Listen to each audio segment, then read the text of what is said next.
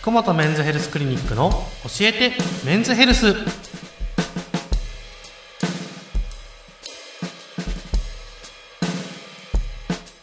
本日も福本和彦先生とともにお送りいたします。先生よろしくお願いします。お願いします。先週からまあ勃起障害のお話をはい。伺っておりますけれども、今週はもうその一番の原因、はい。気障害の原因って何なんですか？そうですっていねまあ一応ですね医学的に言うと3つに分かれます、はい。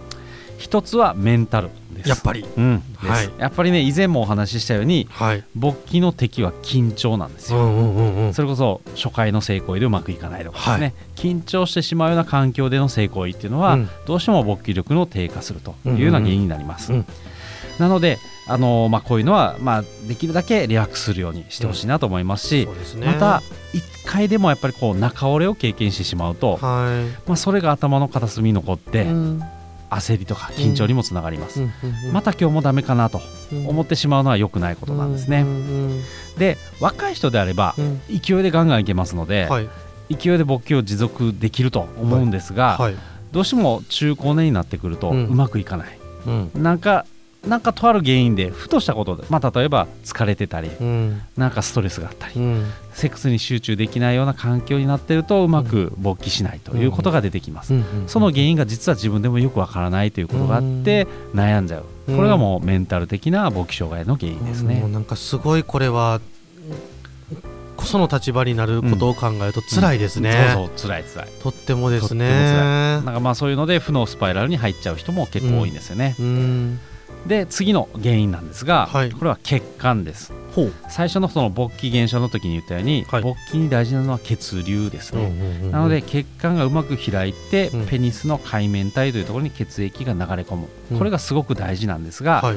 どうしても、まあ、その前も言いましたように、うん。糖尿病とかはい。高血圧高脂血症という生活習慣病があると、はい。動脈硬化というような病病気になります。はい動脈硬化というのは血管が硬くなってうまく広がらない病気になりますので、はい。えーそれが、えーあるとどうしてもペニスにうまく血液が入ってこないということになります。でこの生活習慣病なんですけれど、はい放置していると大体よくテレビとかで言われるのは、はい。脳梗塞とかはい。心筋梗塞になりますよというのが言われてますが、はい。実はペニスの血管っていうのは、はい。脳の血管とか心臓の血管よりも細いんですよ。うん。なので、うん。心筋梗塞とか脳梗塞の予兆となるとも言われています。へえなので僕らは一応 ED で勃起障害を見た時には一はい。応そういう病気がないかどうか、うん。まあ、もしかしたら血管に異常があるんじゃないかということは見ながら診断していきます。いやーこれちょっと怖いぞ、うん、と高血圧はすべての敵ですね。本当に。よだからすごくそういうのは、まあ、しっかり、あのーこれはもう心筋梗塞だ脳梗塞になった人たちのデータを見るとほとんどの人はやっぱり ED なんですよ、うん。勃起障害はい。っていうことからもやっぱり明らかですよね。なるほど。じゃあちょっとあの先生から血圧高めだねって言われた人で、少し最近うん自分のペニス元気がないぞとうん。思った人は即病院ですね、これは。だからあのそういうところから糖尿が見つかったりする人もいます。はいだから、まあ、そういう ED になって悩んでたらやっぱ病院を受診していろいろ検査を受けてみるっていうのもいいのかなと。本当ですね。怖い怖い。で、えー、と次の原因は神経ですね。おでこれは脳からペニスにやっぱ刺激を伝えないといけません。そその間の刺激がうく。まく伝わらないとはい勃起が起こらないということになります。はいまあ、でもこれはですね、あのー結構大きな手術とかですね、うん。前立腺とか大腸とかうん。そこら辺の手術を受けるとやっぱり勃起神経というのがありまして、はい。それを傷つけてしまったりあとはあの骨盤骨折とかあとは脊髄損傷とかですね、はいはい。こういう事故、まあ、そういった場合、あとは、えー脳出血、脳梗塞、そういうな、まあ、脳の病気をしてしまうという場合が、この神経的な原因での、うん。えー勃起障害になります。うんうんうん。これだけはなんかちょっとこう、まあ、外的要因というかそうですね、が大きいかなととこ思います。ろが多いそうですね。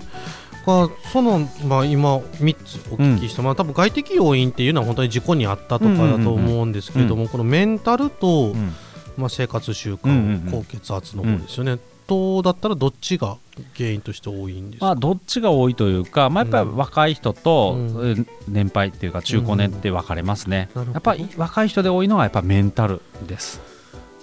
で中高年で多いのが血管ということになります。若い人とかでの話だともう本当に本当に結構よく聞くのが一番最初の経験の時うんうんうんうん。にすっごい緊張しちゃってでまあ途中でうん中折れしてしまってそれからもう女性とそういう行為をすること自体が怖いあそう避けちゃうんですよね。っていう人の話は結構聞きますうんありますありもますんね。こういう場合っていうのはやっぱりこう、まあパートナーとのあれでなんとかうまくいったりとか。あ。とはまあやっぱり先生のところに相談に行くことで治療、治療ができたりとかそうですね。まあ、あのちょっと原因を探っていって何を、うん何が不安になってるのかとかうん聞いたり、まあ、もちろんそのあとは薬を出したりもしますし、いろんな対策があります。うんどうしてもですね今の若い人たちってうんスマホで調べるんですよ、そうですね。だそういうので逆に調べすぎてはい。余計悩んじゃうというパターンもすごく多いのうんで、怖いですよね。それ。だからそういうのも余計ねあの、はい負のサイクルにはまりやすいパターンになりますので、あんまり調べすぎない方がいいかなと、うん。本能で、うん。だ若い人たちは言ってほしいなと思います。なるほど。でも中高年の方は特にあのこう大きな病気の可能性もあるからすぐに受診しろと。そうそういうことです。ね。いや本当ですねここは。そうそうそうです。だからまあ結局この勃起障害って自分自身の話になっちゃうので、やっぱり本当はパートナーとの相談がすごく大事なので、うんうんうんうんうんそこら辺もしっかりと話し合ってうん。病院を実施してほしいなと思います。本当ですね。なんかこう先生との話聞くと、まあそれこそ勃起するのも、うん。射精するのも、なんかこう健康的なこうセックスをするのも、うん。全てまあパートナーとの、うん。ていうかコミュニケーションそうですそうです。ですねっていうのをすごく思うので、うまあそのセックスってコミュニケーションの一つなんだよっていうのをしっかり両方が理解した上で、早くねあの射精してしまってもそれってすごいことだねっていうので、まあ両方がちゃんと理解するしてでまあ早く射精してしまったから男性もへこまない。うんうん悩みすぎないで女性その後ちゃんと女性も満足してあげられるようにするみたいな、そうそうなんかそういうこうちゃんとお互いがお互いを思い合そうううん性行為その通りというのがすごく大事だなっていうのを思いますね。そうです。これははい大事です。はいはい、遊びじゃダメってことですね。はい。うん。先生ありがとうございま。した。